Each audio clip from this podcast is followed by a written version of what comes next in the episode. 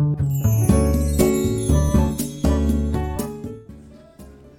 い、おはようございます。美容師をしています。カナダカナダと申します、えー、今日のテーマは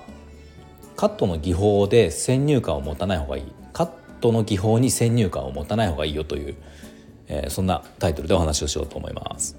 えー、このチャンネルではスマート経営をすることで一人サロンでも利益を最大化することができた僕が美容のこと経営のことその他いろんなことを毎朝7時にお話をしています。はい、えーと、カット技法っていろいろありますよね。えー、まあ皆さんが美容師さんじゃなくても分かる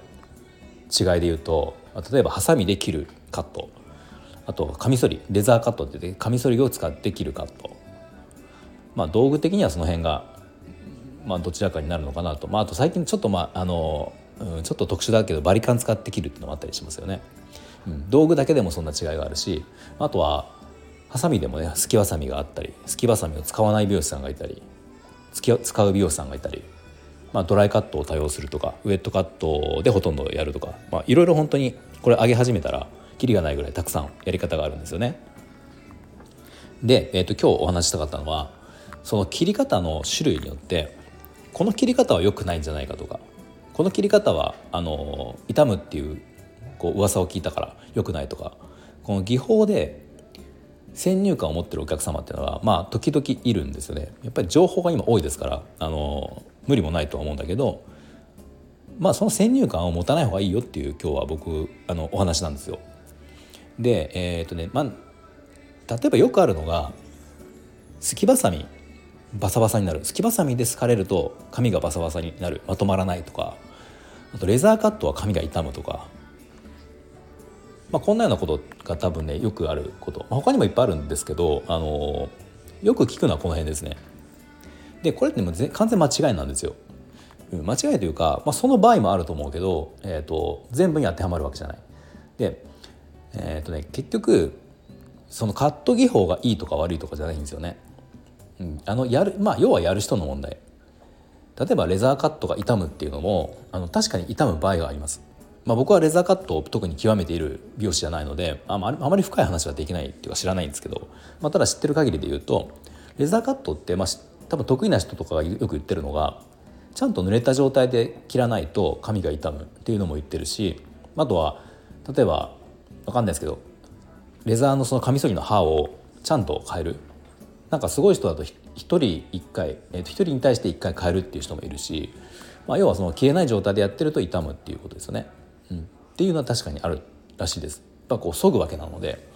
でもちゃんとやると傷まないらしいんですよ。まあ、傷まないとか別にハサミに比べてすごい傷むとかではない。でレザーカットのその良さっていうのもあるんですよね。切り口が柔らかになるとか、まあ、いろんなそのメリットがあると思うんですよ。だからこれレザーカットが悪いわけじゃなくてレザーカットにもメリットデメリットがあって、まあ、そのデメリットを最小限にうまくこう頑張あの極めてやってる人っていうのも中にいて、まあ、一方でレザーカットってまあ、思いつきで思いつきでない、と、見よう見まねでやったりとかする人もいるんですよ。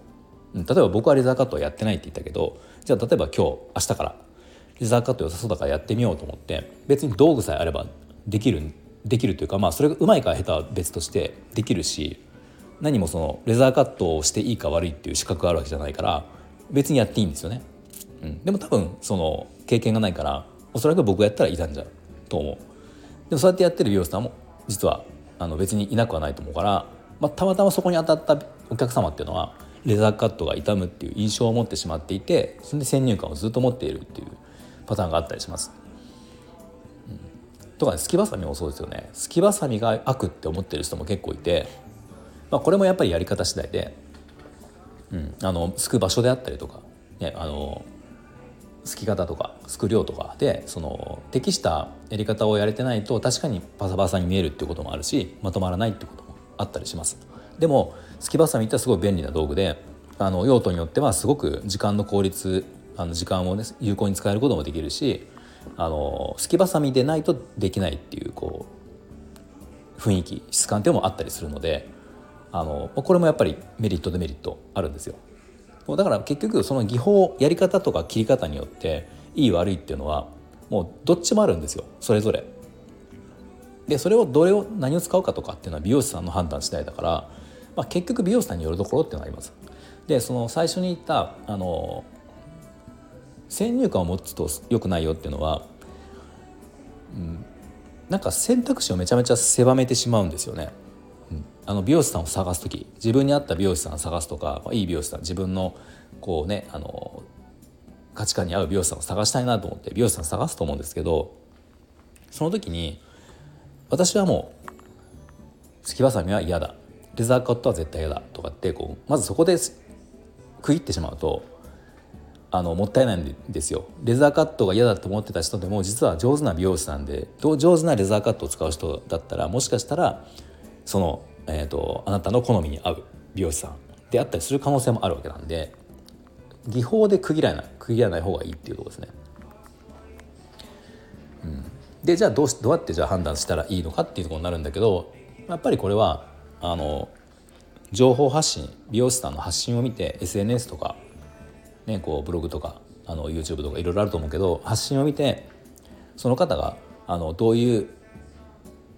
スタイルを作るかとかどういうものを得意としてるかっていうのをやっぱり見た方がいいのかなと思います。だからレザーカットを使っている人を探すとかすきばさみを使わない人を探すとかそういうことではなくてやっぱりそのそこはまず置いておいて価値観、えーと、作るスタイル雰囲気とかっていうのをまず好みが合う人を SNS などの発信を見て探す。でたまたまじゃあその人がじゃどんなカットを使うかどんな技法を使うかっていうところは見て見てみて、まあ、そこに対してどういうこだわりを持ってるかっていうのもまあ分かると思うんですよね。逆に分からないぐらいしか情報発信がない人っていうのはあの、まあ、僕が主にそこまで直実にこだわりがないって思ってしまうので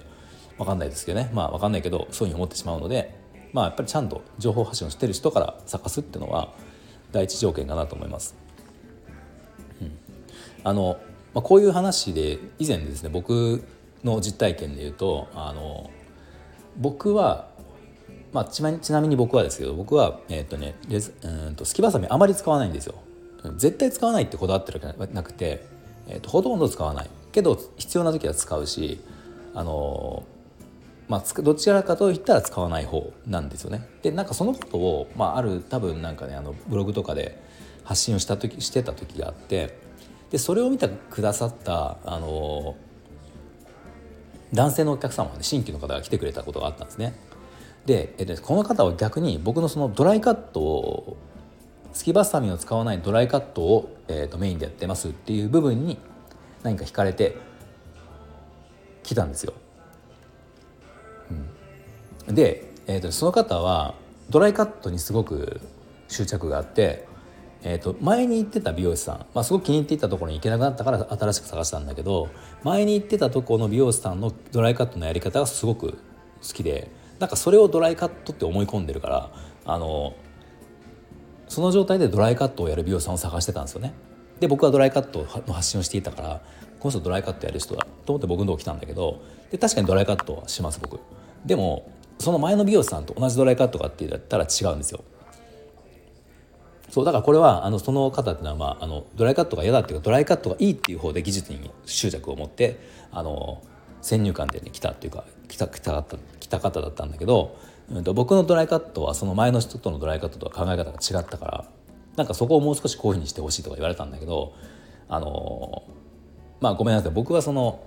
前の美容師さんとは違うからドライカットは確かにするけどあのその切り方を強要されるんだったらあのうちには来ない方がいいよっていう話をして、まあ、結局その方は来なくなったんだけどちょっと険悪な雰囲気で終わってしまったっていうのは、まあ、あるんですけどそうそうまあこれもあのそうなんですよやっぱ技術の、うん、と名前とか切り方に執着をして美容室を探した結果そこがズレがあったっていうところですよね。うん、まあなんか僕もその時にその方が言うように合わせることはできるんですよ別に。前の美容師さんこうやっていうふうにやってましたっていうんであじゃあそういうやり方でやりますねってこともできるんですよやれば。だけどそこは僕がこだわってやった部分じゃないし僕がその何ですかね経験を積んであの身につけたものではないからもう見よう見まねでやったところでいいふうにならないんですよ結局。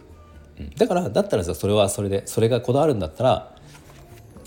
まあ、その切り方をやる美容師さんを探した方がいいし